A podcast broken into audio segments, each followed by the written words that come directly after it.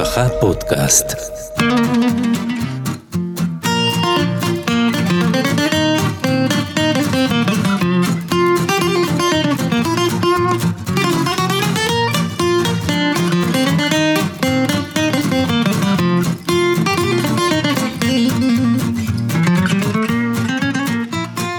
ברוכים הבאים לפרק נוסף בסדרת הפודקאסטים קורת רוח. איתי כתמיד הרב אה, רב אפרים זלמן גלינסקי וידידי הטוב סוללטה גרובייס. והדברים אתה יודע דבר גורר דבר כמו שקורה כשיהודים משוחחים. ואתה יודע אנחנו בשבוע שעבר סיימנו עם הציורים ואמרתי ציורים זה קצת של העידן הישן בוא נדבר רגע על תמונות. מה, שנ... מה שכתוב בספרים זה נקרא פוטוגרף ויש אה, אל תנסו לחפש את הדבר הזה בתוכנת חיפוש של אחד הספרים כי אתם כל ו' תתחלף לאלף וזה פוטוגרפיה וכולי. בקיצור זה סיפור מסובך. תרשה לי רק לשאול אביסול אלתר כן. למה שייכת את אה, צילום לאומנות הרי לכאורה לא כל צילום זה אומנות נכון שיש גם אומנות הצילום ברור שלא, ברור שלא, קודם כל יש על זה, כתבנו על זה, יש אה, ספרים שלמים שדנים בדיוק בשאלה הזאת. יש היה, אה, איך קראו אותו? וולטר בנימין היה הוגה דעות יהודי, וולטר בנג'מין. היה כן. הוגה דעות יהודי גרמני, כמעט מתבולל, הוא סיים את חייו ב, ב, כנראה בהתאבדות, באמצע מלחמת העולם, היה הוגה מאוד מאוד מרתק, שהיום, בכלל, צריך פה לדבר על זה, יש אה, קבוצת אה, הוגים יהודים גרמנים אה, שההורים, הם מגיעים כאלה מבתים חצי מתבוללים. ומה שמאוד מרתק איתם זה שבאיזשהו שלב, דווקא מהרגע האחרון כאילו, שם התעורר איזה ניצוץ, והם פתאום מתחילים לחזור אחורה, והם מגיעים לרב נחמן מברסלב, ואפילו ההגות שלהם, זה ממש קבוצה שלמה. אפשר להכניס שם את החוקר הקבלה המפורסם גרשום שולם. אתה רואה את כל אלה, פרנס רוזנצוויג, אה, מה שאתה אומר בעצם אביסול אלתר זה שכשמתרחקים ומתרחקים ומתרחקים לפעמים דווקא הריחוק הזה כן. גורם לאיזושהי פתיחות שאולי יש באמת משהו. זה ב- לא רק שזה גורם לפתיחות, זה גורם, אני כתבתי לפני כמה שבועות, היינו בפראג, בקבר של פרנץ קפקא, זה עוד אחד מה, נכון, היה מהקבוצה אחד. הזאת. ופרנץ קפקא היה סופר בעל שם בינלאומי, היינו בבית, ב- בפראג לו יש כמה בתי עלמין, וזה הבית העלמין הכי חדש, שעדיין קוברים בו, אני תיארתי את זה. נכנסנו באמצע הטיול בפראג, רציתי, אתה יודע, בתוכנית שלי הייתה נוידה ביודה, והקברים שמעניינים אותי. לא חלמתי לרגע שאני אמצא את עצמי בבית העלמין החדש. פתאום אה, עוצר אותי איזה יהודי, קוראים לו דושי, דושינסקי, מי שמכיר, הוא כזה רב שם. אז הוא אומר, תשמע, יש עכשיו לוויה ואנחנו צריכים עניין. הלכתי עם אה, עוד יהודי, בקיצור הגענו, תיארתי את כל הלוויה, אישה יהודייה נפטרה, עשרה יהודים, זה מה שיש בפראג של היום. תיארנו את המאמר הגדול של מאיר שפירא, שהוא מדבר על בין פראג לפרשבורג. בכל אופן, אז שם אתה שם לב מה יש בבית העלמין הזה. כל הזמן השילוט הוא שילוט לועזי לקבר של פרנץ קפקא. פרנץ קפקא קבור שם, כתוב על קבר פה ניטמן הבוכר. פרנץ קפקא, אגב, מי שיודע, יש לו גם, אה, היה איזה הצעת שידוך שהרבי מגורה עם רמז ביטלו. היה בחורה ממשפחה גוראית, דיאמנט. והרבי מגור ביטל את זה, ולא משנה, בכל אופן, אה, הגעתי לקבר, ואתה רואה, זה הקבר היחיד, המטופח, אין, אין באמת אה, גדול, אתה יודע, גדולי עולם שנמצאים שם ב... הקבר החד... ב- ב- בבית העלמין החדש הזה. פרנץ קפקא, אז, אז כשאתה מתחיל לחקור את תולדותיו, אתה רואה שיש יש, יש ממנו מה שנקרא מכתב לאבא. ובמכתב לאבא הוא כותב את, את מה שבעצם, יש שנים קודם לכן בגרמניה יש טיפוס שנקרא היינריך היינה. כל היהודים הללו, אתה רואה שמה שאכפת להם, זה למה הבאתם לנו יהדות מזויפת. היהדות האמיתית של ה Ostjuden, ה Ostjuden, מלחמת עולם של, של המון המון שנים. משהו שקצת, אתה יודע, במובן מסוים אני חושב שאפשר לומר שזה נמשך עד היום. יש את הווסט יודן ואת האוסט יודן, זה יהודי המזרח ויהודי המערב. בגרמניה זה היה מאוד מאוד בולט, יהודי המערב היו יהודים מאוד מפותחים, והם שנים ראו ביהודים האלה ממזרח אירופה, החסידים, הלא משכילים, הלא מתורבתים, הם ראו בהם את תחתית האנושות, והם כל הזמן ניסו לבדל את עצמם מהם, במובן מסוים הם ממש היו אנטישמים כלפיהם, והם כל הזמן גם ניסו להגיד, אה, משהו כאילו, הם הבעיה, זאת אומרת, רק תורידו את היהודים האלה וכל הגויים יאהבו אותנו, כי אנחנו מתורבתים וזה. אתה יודע, תוך אה, לא הרבה שנים הוברר, כל אלה שילמו את המחיר בסוף באיזשהו אופן. ובקיצור, אז, אז אה, קפקא גם נוזף באבא שלו, למה, למה לא, למה, איזה יהדות, איזה מין יהדות מזויפת אתה הראת לי כל השנים. יהדות של, אה, שמעמידים פנים בבית כנסת, יהדות שאין לה, לה שורשים. איינריך היינה עוד, איינריך היינה באיזשהו מקום מדבר גם על הצ'ונט. הוא אומר, איזה יהדות זאת בלי, בלי צ'ונט? בלי צ'ונט. וזה אגב אני ממש יכול להתחבר. אתה, מאוד, אתה מזכיר לי ממש את הנקודה הזאת של היהודי המתבולל איך שהוא אה, בסופו של דבר יכול להיפתח ליהדות אותנטית. אני הזכרתי את זה, הזכרתי בעבר את האוטוביוגרפיה של, אה, של ההיסטוריון יעקב כץ. כן. שבאמת היה אה, שמר מיצוס עד סוף ימיו. מאוד מעניין. יש לו קטע שם, שהוא אה, למד הרבה שנים בהונגריה, בעיל, אני חושב, ב... כן. והוא... והוא מגיע לאיזשהו פרופסור גרמני מתבולל. והוא כאילו מגיע עם הרגשה נחיתית שהוא אה, אין לו רקע באינטליגנציה והוא כאילו בא עכשיו לאוניברסיטה בשביל לקבל את ה... והפרופסור מדבר איתו על הקורות חיים שלו והוא מתאר לו מה זה ללמוד והפרופסור היה כל כך מנותק הוא לא יודע מה זה ישיבה לא יודע מה זה לימוד גמרא לא שום דבר. והוא מתאר לו את החיים שלו והוא אומר לו וואו היה לך עולם אינטלקטואלי שלם עד שאתה הגעת לפה. ופתאום אז הוא קיבל כאילו את החיזוק מאותו, אה, מאותו, אה, אם, הוא, אם הוא היה קצת יותר קרוב, אותו אה, פרופסור, הוא, כבר, הוא היה בז ליהדות, אבל בגלל שהיה כל כך מנותק, הוא יכל מבחינה אובייקטיבית להגיד שיש פה עולם אינטלקטואלי שלם. אתה יודע איפה אתה יכול לראות את זה בצורה מאוד בולטת? בכתבים, הרי מתי יהודי המזרח והמערב מתחברים? יש שאומרו שהם לא התחברו לעולם, אבל אחד החיבורים הראשונים קורה בימי יסוד אגודת ישראל.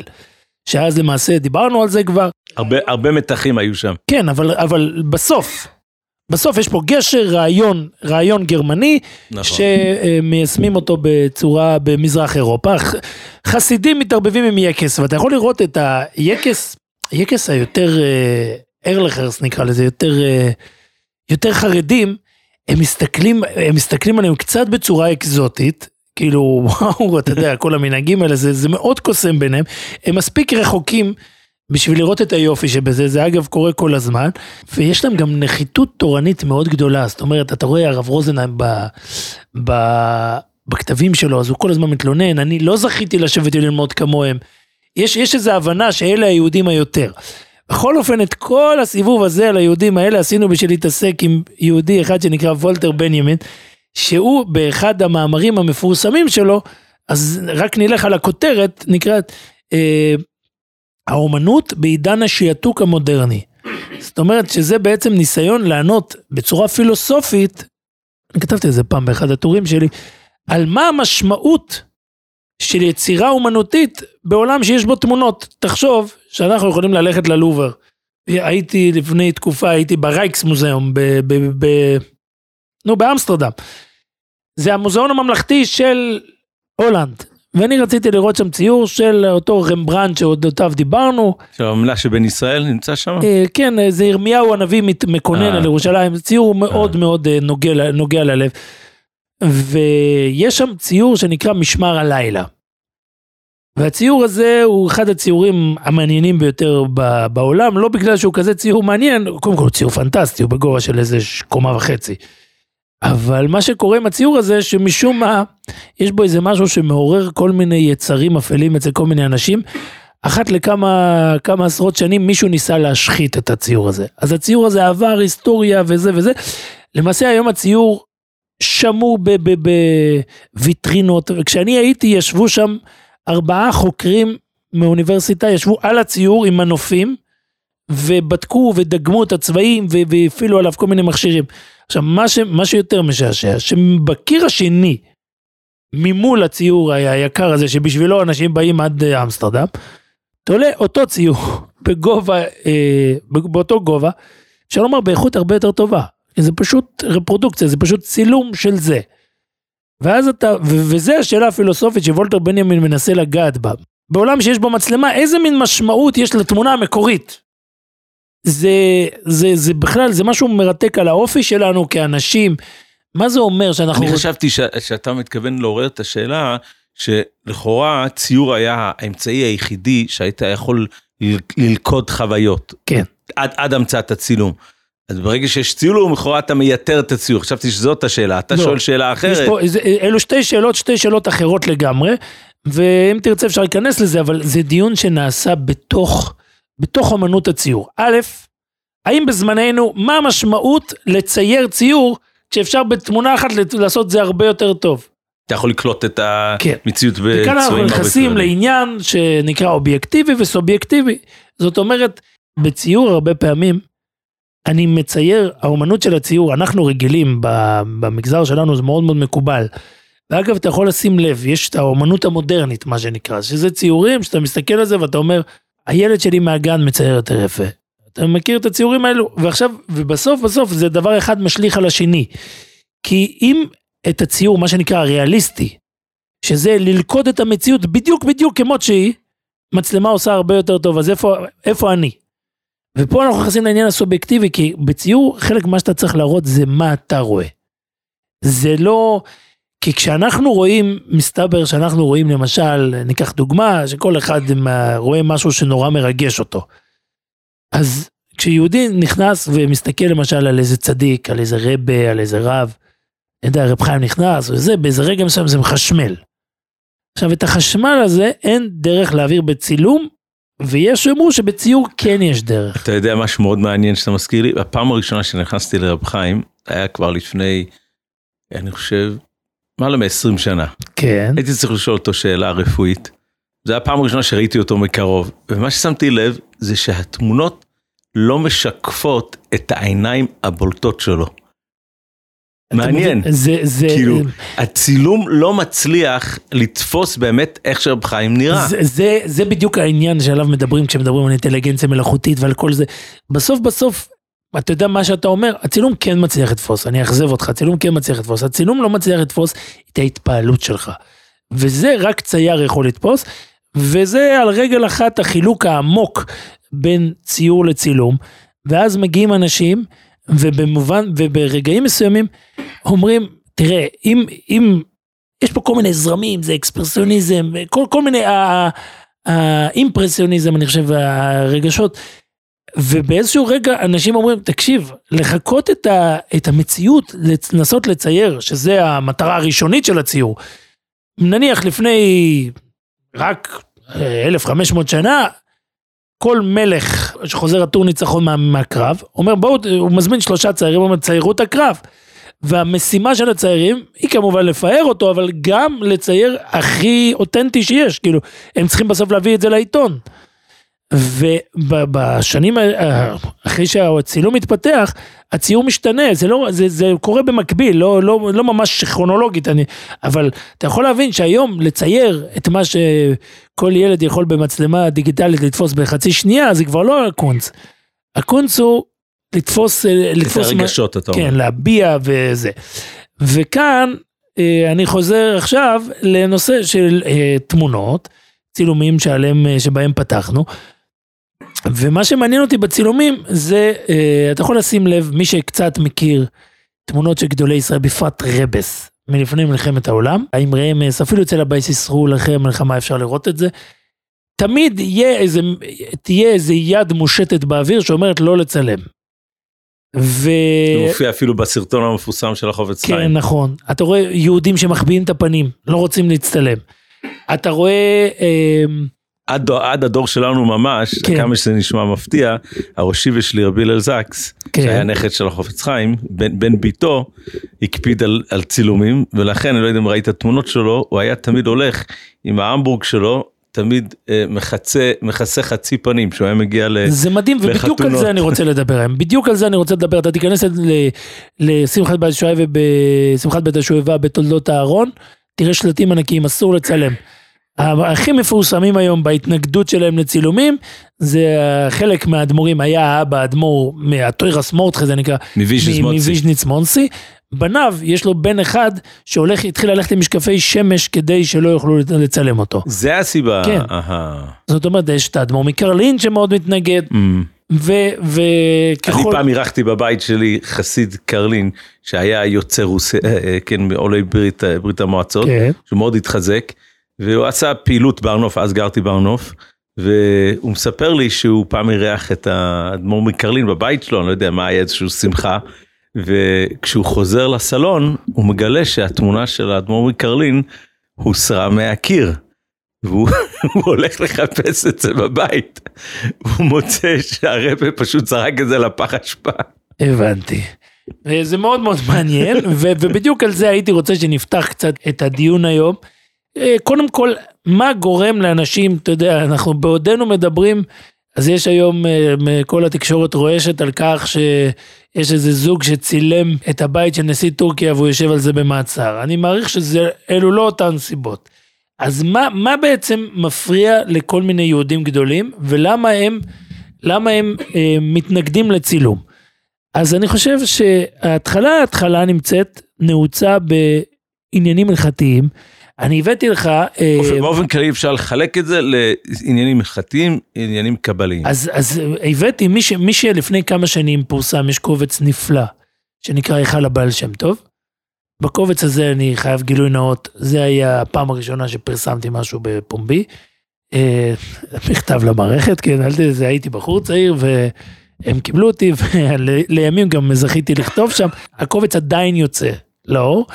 הוא יוצא רק, אה, הוא יוצא איזה 20 שנה לדעתי, אני לא יודע איפה הוא אוחז, הוא אוחז עכשיו כבר בתוך ה-50, 60 אולי, אבל אה, הגיליון הזה, אמ, המאמר הזה, אה, אני חושב שזה אחד העורכים יהודי מאוד מעניין, קוראים לו הרב גדליה אוברלנדר, אוברלנדר, והוא הוא גר, הוא מתגורר בחו"ל, והוא מומחה בחקר מנהגים, הוא הוציא גם ספרים בעניין הזה. והוא כתב מאמר שלם שבעצם יושב על, ה, על העניין הזה של תמונות, של צילומים, אה, ההתנגדות אליהם, ה, היותר, הפחות. עכשיו, אה, שמה לפי מה שאני זוכר, אם הרב רוצה לעשות סדר, אז יש, בוא ננסה רגע לגעת בנושא ההלכתי. כן, הוא מדבר באריכות על ה... בתרס הראשונים. האם יש איסור לעשות צורת אדם כאשר הצורה אינה בולטת, או, מובלטת. זאת אומרת ככה, אנחנו כבר דיברנו על כך שיש איסור, איסור ברור לצייר, אה, לפסל אה, דמות בן אדם, ולא משום לא תעשה לך פסל וכל תמונה, אלא משום... לא יששון איתי אלוקי כסף, אלוקי זוב, לא יששו לכם. אומרת הגמרא, גמרא דורשת מזה. וחז"ל דורשים מזה, לא יששו לא כדמות שמשי המשמשים לפניי במרום. זה מאוד מעניין, זה מרגש אפילו. פני שור, אודום, אריה ונשר. זאת אומרת, זאת אומרת, זה, זה אפילו מרגש, אתה יודע, הקדוש ברוך הוא אומר, כל אלה, כל החבר'ה שמשרתים אותי, אל תעשו כמוהם. אחד המשרתים שלי, מה לעשות, זה בן אדם. אז אה, אתה יודע, יש וורד בפרשה האחרונה, אנחנו כבר מדברים, שיעקב אבינו הלך לישון, וורד מפורסם. אז הוא אמר, אכן יש אלושים, אה, אלוקים במקום הזה, ואנוכי לא ידעתי. אז כתוב שעל המרכבה, על הכיסא הכבוד, יש ארבעה פרצופים, אריה, כרוב, נשר, בפניו של יעקב אבינו, שזה האדם. אז הוא אמר, אכן, אכן זה ראשי תיבות, אריה, כרוב, נשר, זה ידעתי. אבל אנוכי שיש גם י' בסוף, יעקב, זה לא ידעתי. זה, זה ההמשך של המדרשים, ש, שהמלאכים היו עולים ויורדים בשביל לראות, לדמות את הדמות שלו שנמצא על המרכבה. בכל אופן, בכל אופן, מסתבר שאסור לעשות ציור של בן אדם. עכשיו, כשאנחנו מצלמים בן אדם, איפה אפשר לא, להקל? לא, לא אסור לעשות אסור ציור. אסור לעשות דמות של בן אדם, דמות, דמות בולטת. יפה. אז עכשיו, אז בעצם הוא טוען, אני לא אאריך פה, אבל uh, הוא מסכם את, ה, את העניין, בזה שיש לנו מחלוקת ראשונים להלכה, אם צורת אדם שלם אסורה בעשייה שאינה בולטת, או מותרת. בוא, בוא נשים לב, נחלק את זה לשתיים. יש פה למעשה שתי, שתי הקלות, אפשר לומר. הקלה אחת, היא שלמעשה תמונה היא לא דמות. תמונה היא לא דבר בולט, תמונה היא דבר מה שנקרא דו-מימדי, לא תלת-מימדי. הבעיה היא תלת-מימדי, הבעיה היא לעשות תבליט. והתמונה היא לא כזאת. וטיעון שני, שהוא הרבה יותר מעניין, שבעצם הבן אדם שאנחנו מצלמים, התמונות שאנחנו מצלמים, בדרך כלל זה לא בן אדם שלם. אנחנו לא קולטים בן אדם שלם, אנחנו קולטים פרצוף, אנחנו קולטים... אנחנו עושים חצי בן אדם, ועל זה אין את האיסור. אז אה, מה שאתה עשית עכשיו, אתה בעצם אה, סיבכת הרבה אנשים. נכון. בגלל שלרוב אנשים אה, אומרים מותר לצלם, בגלל נכון. שאנחנו נוקטים כמו הראשונים. דרך אגב, הוא אומר שזה רוב הראשונים ככה, שזה אה, רבנו תם והרמב"ם והטור, שמותר כשזה לא בולט, והרמב"ן אוסר. אבל, אבל בדרך כלל אנחנו מניחים שבגלל זה מותר לנו לצלם כל דבר. אתה עכשיו סינדל, סינדלת אותנו בזה שאמרת שדמות שלם, יש עוד סיבה לאסור. אז השאלה, אנחנו תמיד נוכל להתחבא, קודם כל, דמות שלם, האם, אה, דמות שלמה. האם אנחנו למעשה רואים אותה מאחורה ומקדימה, זה, זה אה, מאוד מאוד מורכב. האם- אנחנו אף פעם לא נוכל לצלם כן, אה, אנחנו כל דמות עוד. אה, לא יודע, אל תגיד אף פעם, כי אני מתאר לעצמי שבעודנו מדברים, יש... בהולוגרם אפשר. זהו, יש מצלמות שיודעות לעשות הכל. אבל פה, בהמשך הוא מביא, מה שצד את, את עיניי, זה כמה, היו כמה דברים שצדו את עיניי בתוך המאמר שלו. זה מובאה אחת מעניינת מהספר בן איש חי. ההמצאה הזו של המצלמה מגיעה לעולם בשנים האלו, בשנים, במאה ההיא. ובן איש חי מתחיל לדבר על הנושא הזה. אגב, יש לנו, אה, יש לנו ידיעה מי הגול הראשון שיש לנו תמונה ממנו? אנחנו עוד רגע נגיע לזה, כי אנחנו יודעים, מי, אבל, אבל התמונות הראשונות שאנחנו יודעים הם ציורים. זאת אומרת, התמונות- הצילומים, הצילומים הראשונים שיש לנו מכל מיני גדולי אשכנז וגדולים כאלו, הם למעשה, מישהו צייר את פניו של אחד מגדולי ישראל. ישב אומן וצייר פורטרט, ומהפורטרט הזה אה, צילמו את זה, שמו את זה בפתח הספרים. ו- ומכאן, ומכאן, זאת אומרת, אנחנו יודעים דמויות, תואר פנים של כל מיני גדולים הרבה לפני המצאת המצלמה. אוקיי, זה ודאי, כן. אבל אה, מהמצלמה, אז אני מתאר לעצמי שזה מאוד תלוי. עכשיו צריך להבין, בשביל לצלם, אתה צריך להביא טנק. זה, זה לא מצלמה כזאת קטנה שאתה מוציא מהכיס. זה סיפור יקר. יכול... לס- יש אגב אה, סיפור מרתק על הדבר הזה. נו, שהיה משפחה בארצות הברית שהיה להם סבא זקן שהיה גר בירושלים, ו... והם באמת שכרו איזשהו צלם שיעמיד את כל, ה... את כל האפרציה הזאת בפתח של הבית, והוא רואה אדם זקן והוא בטוח שזה הסבא, והוא מצלם את התמונה. ומתברר שהוא צילם את רבי צלם פטרבורגר, כן. שזה אחד מגדולי תלמידי רבי סול. וזאת התמונה היחידה. דרך אגב, ברוב הספרים מדפיסים את התמונה הזאת בצורה מעוותת. מי שיזכה לראות את התמונה האמיתית, עוד פעם, אתה תוכל לראות שם את העיניים שלו, אה, זה פשוט מרגש. פשוט לראות אדם בסדר גודל כזה בתמונה בהירה, וזה נעשה בטעות. וזה בדיוק העניין. אתה יכול לשים לב, התמונות, רוב התמונות שאנחנו, יש לנו מגדולי ישראל, צולמו ברחוב במרימבד, בעיירות קיט, כשהם הגיעו לערי בירה. אף אחד לא טרח, לא אף אחד, אבל עד שנים מאוד מאוחרות, וישיניאק, מי שמכיר, לפני מלחמת העולם השנייה ממש התחיל תיעוד. התחילו אנשים שנסעו עם מצלמות ותיעדו. אבל אף אחד לא טרח להיכנס לחור, לעיירה קטנטונת כמו גור, או כמו בלז. ולהביא את כל ה- ו- ולהביא את זה. כל הטנק הזה ול- עכשיו, וזה שהרבה יעמוד ויצטלם, זה ודאי לא בא בחשבון. תכף נראה גם שיש לו סיבות רוחניות לא לעשות את זה. אבל אף אחד לא זה, ולכן, אה, הגדולים שמצטלמים, אז יש לנו כמה דברים שקורים. או שמצטלמים לתמונות פספורט, שזה דבר שמתחיל במאה ההיא, או שתופסים אותם ב- ב- ברחוב, מטיילים, כשיש אירועים גדולים, אז האירוע הבולט זה הכנסייה הגדולה, שם יש, יש צלמים, שם אנחנו, יש לנו תמונות של ברן קוטלר, שם יש לנו הסרטה מהחפץ חיים המפ- המפורסמת. ודיברנו אז על הסרטה של הרב ממונקאץ'. זאת אומרת, בשביל לצלם בבן אדם זה חתיכת סיפור. אגב, אני תוך כדי דיבור איתך נזכר שראיתי סרט לא מזמן, סרטון קצר. אני זכיתי לעזור בהוצאת אה, הוצאת ספר שנקרא שני המאורות, על הרב מרדכי אליהו והרב רב שלם זלמן אורבך. יהודי אחד חשוב, אה, חי בינינו, קוראים לו רב חיים סוויסה. הוא היה, זכה להיות גבאי של שניהם. סיפורים מרתקים מכל הצדדים, מכל זה. והוא התקרב מאוד לשניהם, ומצא ביניהם, זה מדהים, כמה קווי דמיון משותפים הוא מצא ביניהם. סיפורים מרתקים, מרתקים, אחד הכי יפים שאני זוכר מזה, זה אולי, אתה יודע, מאפיין כל כך את רב שלמה זלמן. אז הוא מתאר, אה, היה סידור, קידיש, אה, סידור קידושין של אחד מהבחורים בישיבה. והוא התחתן בבאר שבע. רב שלמה זלמן לא יכול היה לנסוע באותו יום, זה היה סיפור מדי רחוק, והבחור נורא התעקש, והבחור גם היה קצת בעל יכולת, הוא אמר לי שם. אז הבחור הגיע ואמר, אני סוחר מסוק, ואני אטיס את רב שלמה זלמן במסוק מהמנחת פה של הכנסת, לבאר שבע. מנחת של הכנסת זה לא רחוק מהבית של כן, זה ממש. ויחזיר אותו בחזרה, זה ייקח, כל הסיפור ייקח כמו נסיעה קצרה, לא, לא יהיה סיפור. ומי שנשלח לנסות לשנות את אה, דעתו של רב אה, שלמה זלמן היה רב חיים סוויסה. והוא נכנס אליו, והוא לוקח את, הם היו מאוד קרובים, אז הוא פותח את החלון אצל בבית של שלמה זלמן, הוא מצביע על הבניין, ראו, רואים משם החלון, רואים את הבניין של הכנסת, הוא מצביע, הרב רואה? זה הנסיעה, משם, אנחנו נוסעים עד לשם, הוא ניסה להסביר לו כמה קצר זה יהיה. ואז רב שלמה זלמן תולה בו את המבט החכם ומחייך ואומר, רב שלמה זלמן תמיד על הקרקע, לא עלה לאוויר ולא נסע בים, תמיד על הקרקע. אחת השורות הטובות ביותר.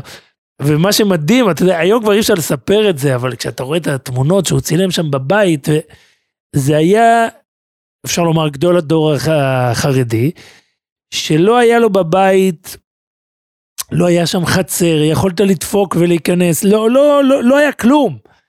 והוא היה שם, אתה יודע, כל, לא היה גבאי, לא היה גבאי, היה נכד אחד, רב אריה גולדברג, אותך איתנו, הוא קצת עזר, עד שהרבנית נפטרה, שזה לא הרבה שנים אחורה. מזה יצאה בדיחה ידועה שרב שלמה זלמן אמר, שהוא שמע מתלחששים, שאומרים בחוצר של רב שלמה זלמן, כן. כך וכך, אז רב שלמה זלמן אמר, בחוצר שלי יש רק חתולים. כן.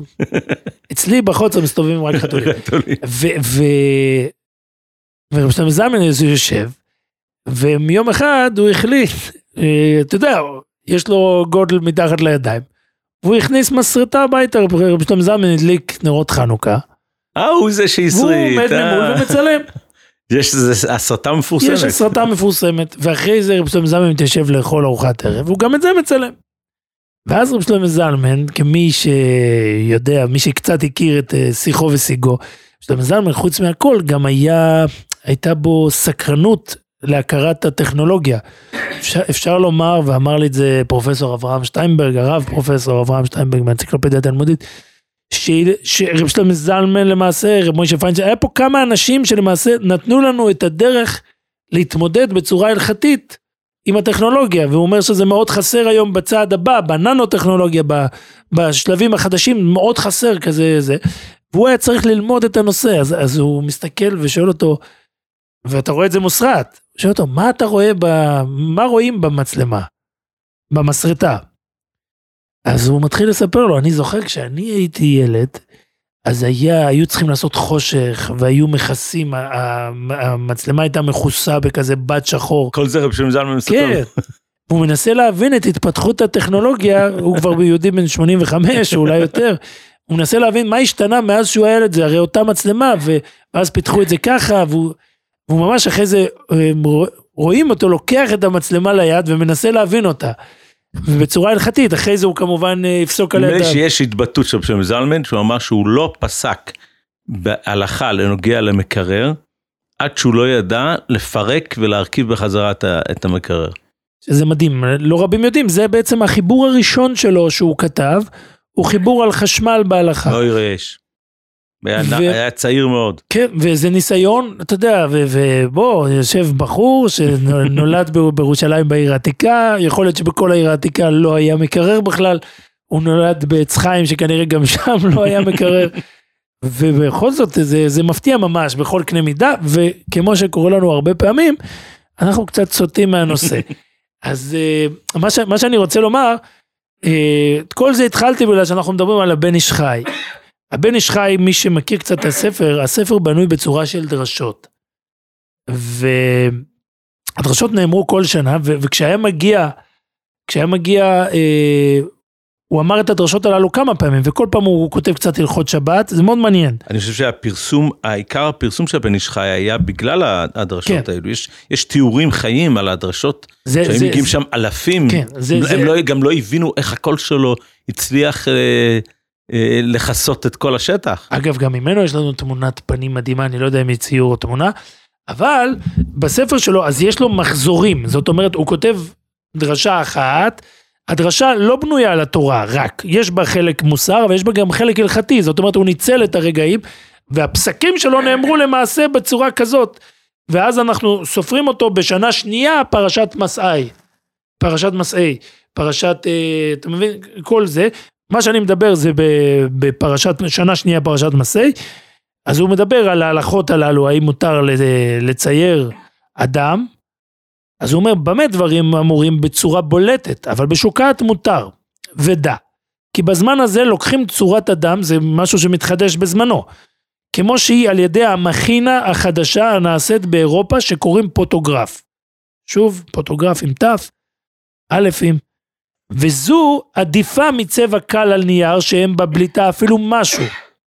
הוא אומר, בסוף בסוף, בציור יש כן בליטה, כי הצבעים... זו סברה מעניינת. זאת אומרת, את, את בציור אוטומטית תהיה בליטה תמיד כלשהו. תמיד תהיה בליטה, מי, ש, מי שראה פעם ציור מכחול וזה, אז יש כתמי צבע, זה, זה בסוף בולט. והוא אומר, ונתפשטה מלאכה זו בכל העולם ודשו בה רבים. עוד מקום מאוד מאוד מעניין, אנחנו יודעים שיש לנו תמונה מהבן איש חי, עוד תמונה מאוד קדומה שיש לנו, אבל צריך לומר, זאת לא, זאת לא תמונה, זה ציור, זה של החכם צבי. תמונה יפהפייה. שהיום נמצאת, המקורי, נמצאת במוזיאון, במוזיאון בלונדון. במוזיאון בלונדון. ואנשים בוא... מגיעים מכל אנגליה, היהודים באים בשביל לראות, ותדע לך שזו תמונה ברורה, זה מפחיד, אתה מרגיש שם שאתה עומד מול החכם צבי בעצמו. רק, רק אה, נמקם אותו מבחינה היסטורית, אנחנו מדברים על, אה, על אה, קרוב ל-300 שנה, כמה שידוע לי. יותר, כן. נכון? כן, ו- ומה שהכי מדהים, שיש לנו את מה שאתה מתאר, את ההתפעלות שלך מהתמונה, יש לו, יש לו, חכם צבי יש בן. ביאנקי ונדין. מאוד מפורסם, כותב הרבה וכותב בצורה מאוד רחבה. הוא מצדיק גם דיבור בארוחה וכבר אמרנו שצריכים לדבר עליו. היה לו מכונת דפוס בבית, שזה כבר, זה, זה רבי ינקי ומדין, יעבץ, מה שאנחנו קוראים, ואגב זה מאוד מבלבל, כי יש כמה יעבצים בכמה, בכמה מקומות. מה זה יעבץ? זה ראשי תיבות, יעקב בן צבי. והוא, ב, ב, יש לו ספר, יש לו המון ספרים, אחד מהמון ספרים פולמוסיים, חריפים מאוד, ותכף נדבר על בר הפלוגתא שלו, שהוא מאוד דרמטי לנושא. יש לו ספר שאילת יעבץ, שזה תשובות הלכתיות. הוא מנסה להקל בנושא של ציורים, בגלל הסברה שדיברנו מקודם, שבדרך כלל מציירים חצי גוף, לא מציירים את כל זה, אבל הוא כותב, אבא שלי הקפיד גם על זה. לא, לא להצטייר. לא להצטייר, חצי גוף גם לא. אני מצטט, ברם זכור לטוב החסיד האמיתי אבא מרי, רבנו הגדול, המקום יהיה בעזרנו לעד יעמוד זכרו, ולא יידח נרו. שזה תקציר של מה שאנחנו קוראים להם זכותו יגן עלינו, או עליו השלום. זה חזיתי ואספרה, מעשה שהיה. כשנקרא מקהילה קדושה ספרדים שבלונדון, לבוא אליהם ולהיראות בכבודו, ובעיקר תפארת גדולתו, לזכותם במצווה לעשות לו יקר וגדולה, מתוך חיבה יתרה נודעת כבוד גדול, תשים לב איזה, הכתיבה שלו היא תמיד כתיבה מליצית וארוכה. למעשה הוא אומר, אבא הגיע לקהילה הספרדית בלונדון, לונדון יש קהילה ספרדית, כמו שיש בכל מערב אירופה, איזה מגורשי ספרד בסוף, הם מקימים את זה. והיה מה שנקרא בזמננו טרס גדול, עסק גדול, מצב, ונחשפה קלטה נפשם לראותו ליהנות מזיו זוהר תמונתו. לחדות בשמחה את פניו, שים לב כמה מילים נרדפות, לטום צוף דבש אמרי נועם ולקבל פני שכינה, להציל עליהם מברכתו. ועשו לו כבוד גדול, לא נשמע דוגמתו. והלכו לקראתו, והביאו, איך הרי בסוף אנגליה הזאת, אה, זה לא כזה מרחק, בל נשכח, חם צבי הרי יושב באמסטרדם. זה לא מאוד רחוק, אבל הם מביאים אותו באוניות, באוניות מלכות, בשמחה ובששון, בהוד ובהדר, גדול וקטון שם, איש, שם הוא, זה פסוק, איש לא נהדר, ישלם להם השם כפעלם וישים להם גמולם הטוב עד לכל ימי עולם. אוקיי, זה התיאור של העסק, תיאור שמזכיר קצת את העיתונות בזמננו, התרגשות ורגשי קודש. והנה, מרוב עוצם תשוקתם, העניין היה, וזה דבר שאנחנו לא מסוגלים להבין, את החד פעמיות של אירועים בעולם ההוא. אירוע נגמר ברגע שהוא נגמר. אתה לא יכול להשאיר ממנו כלום. היום אתה מצלם אותו אז נשאר לך מזכרת. פה אתה, אתה רק יכול להיזכר ממנו. ואז החכם צבי עוזב את לונדון, חוזר בחזרה הביתה, וה, והקהילת ספרד רוצה איזושהי מזכרת. אז אה, מה שהוא כותב, הנה מרוב עוצם תשוקתם חשקו להשאיר, ב, להשאיר בידם ציור צלם דמות תבניתו, וחילוף פניו בדבר זה על כל אהבה וכבוד ייתן להם שאלתם. הם באו וביקשו. רב, עכשיו, בציור, בניגוד לתמונה, שאתה יכול אה, לרוץ ומישהו תופס אותך. אתה ו... חייב את השיתוף פעולה של אתה, אתה, צריך, המצויר. אתה צריך שיתוף פעולה, אתה צריך שהוא יישב, ויהיה לו סבלנות, וינסה לו לזוז. אני אז- הבנתי שזה גם כמה ימים יכול לקחת. כן, ברור, תמונה טובה זה כמה ימים. ו... בקיצור, הם ביקשו ממנו להניח אצלו, אצלם דמות דיוקנו מצויר ומשוח בשישר. ופה הוא מספר, ולא אבה שמוע. אבא לא הסכים, לא הסכים לשמוע אפילו.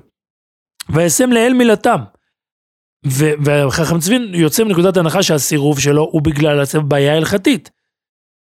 אה, וישם לאל מילתם, אף אם בציור של צבע רוב הפוסקים ככולם סבורים שאין בו חשש איסור, מה גם בחצי צורה, דהיינו פרצוף בלבד, לית דחש כאי גבנה, זאת אומרת אין בעיה, יש פה שתי הקלות, אף על פי כן לא יכלו לו אנשי שלמה לפתותו ולהעבירו על דעתו דעת עליון מרוב חסידותו וקדושתו ופרישתו.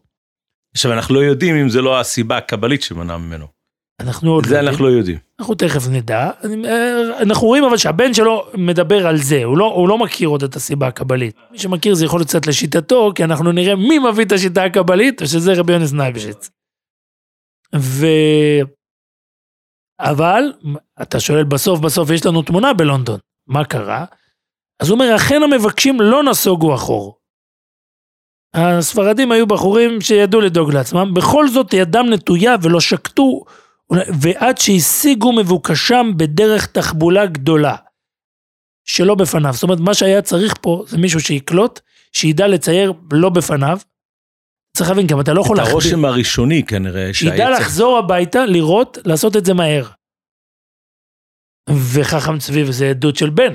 זה לא אתה אומר שאתה מגיע אחרי 300 שנה ואתה רואה את זה ואתה מתרגש.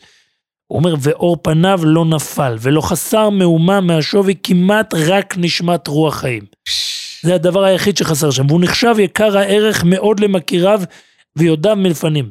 ונעשו ממנו תופסים והעתקות, וגם הם, גם הרפרודוקציות, גם הם הנמכרים ביוקר. תיכתב זאת לדור אחרון. אני מוכרח להגיד אבל שאחרי שראיתי את התמונה המקורית, אז כל הצילומים של התמונה הזאת שראיתי, הם לא באמת משקפים את מה ש- מה שרואים בלונדון. זה אז מעניין, זה, מעניין. זה, זה, זה, זה מאבד את החיות שלו. ואתה יודע, אם אנחנו רוצים ללכת על העניין הזה, אה, יש, יש עוד המון המון גדולים ש, ש, שהדברים, אה, שהדברים אה, נראים ככה אצלם. יש אחת התמונות הכי מרתקות שאני חושב שאנחנו צריכים לדון עליה, שהיא עוררה פולמוס מרתק מרתק, זה רבי יהודה אסד. רבי יהודה אסד, אנחנו אולי נדבר פעם הבאה. אוקיי. כי זה צילום, פה יש בעיה אחרת, פה יש בעיה של ציור לאחר מותו. כן, זה ליהנות לכאורה. כן, פה זה... יש בעיה אחרת. מה שאנחנו כן צריכים להבין, זה אה, תמונה של רמה מפנו. רמה מפנו זה אחד מגדולי המקובלים, אה, מגדול חכמי מקובלי איטליה. הוא נמצא, אתה יודע, ממש באזור של הארי. ויש לנו תמונה ממנו, ויש בתמונה הזאת אה, בעייתיות קטנה.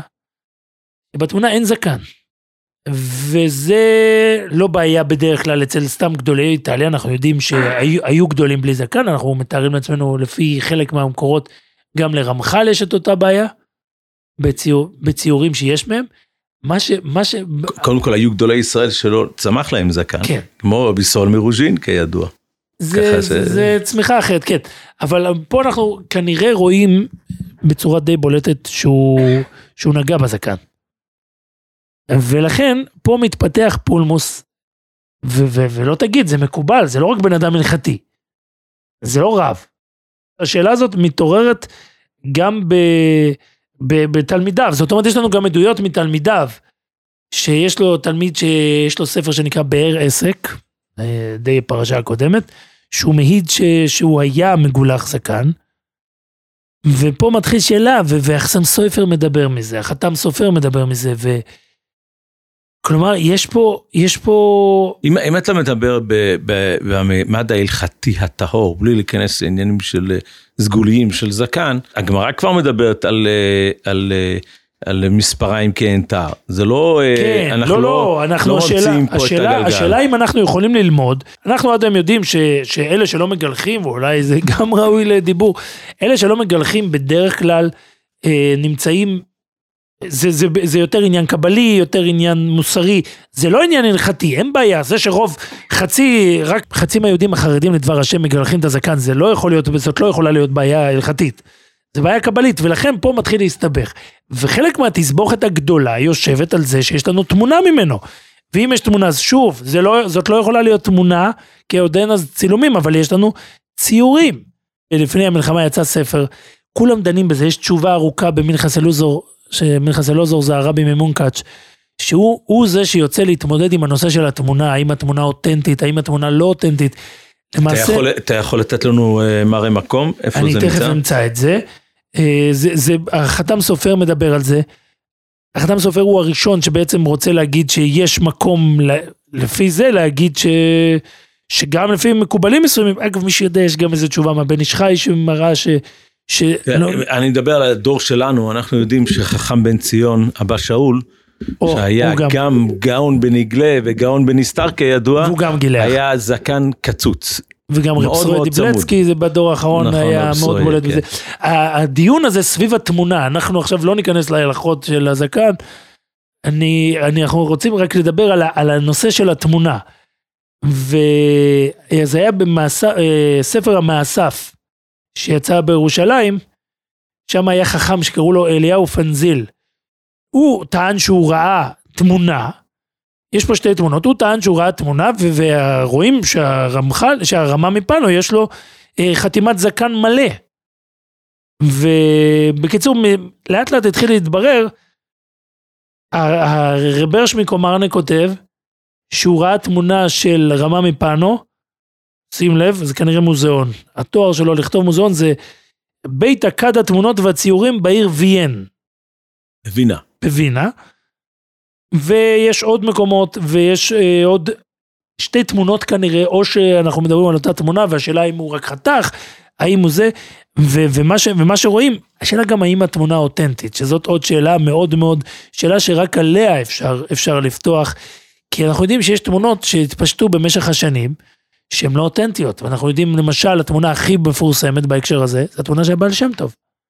יש תמונה של הבעל שם טוב, שאנחנו יודעים שזה בכלל, אה, בן אדם אחר עם שם דומה, שהיה ידוע לצערנו לא לטובה. זה יהודי שנקרא הרב דוקטור. אני מעריך שאם יש לנו הרב דוקטור זה יותר דוקטור מרב. חיים שמואל אה, יעקב פולק, ב... הוא היה לונדוני, בעל שם, הוא היה מקובל מעשי, וכמו שנהוג לומר גם חובב מרוצי סוסים. אה, יש עליו ספר שנקרא מבעל שם לבעל שד, ספר נורא נורא, נורא מרתק, ו... ו... והתמונה שלו, התמונה שלו משום מה אחרי שנים, אנשים ראו תמונה של הבעל שם טוב, של הבעל שם, אז קשרו את זה לתמונה של הבעל שם טוב. כמו שקורה לנו הרבה פעמים, אנחנו, התארכה השעה, אנחנו נאלץ להקדיש עוד פרק לנושא הזה. יש המון המון דעות לכאן ולכאן, אפילו עוד לא הצלחנו להגיע מרוב שהתברברנו, לא הצלחנו להגיע אפילו לדעה למה בעצם, איפה אנחנו רואים בזוהר שאסור, אז רק ניתן רמז לפרק הבא, שאם זה שמתעסק בעניין ההלכתי הוא הרב עמדין, רבי ינקב עמדין, אז זה שמתעסק באיסור, באיסור הקבלי הוא רבי יונס נייבשיץ, שהוא בר פלוגתא שלו, והוא זה שעליו בספר יערות דבש, עליו מאוד כולם מסתמכים. אנחנו נאלץ להמתין, יש עוד המון המון אה, תמונות שעוררו היסטוריה, כמו שהערתם, מארי אסד, שזה תמונה מרתקת, ולבינתיים נעצור בזה. וניפגש שוב.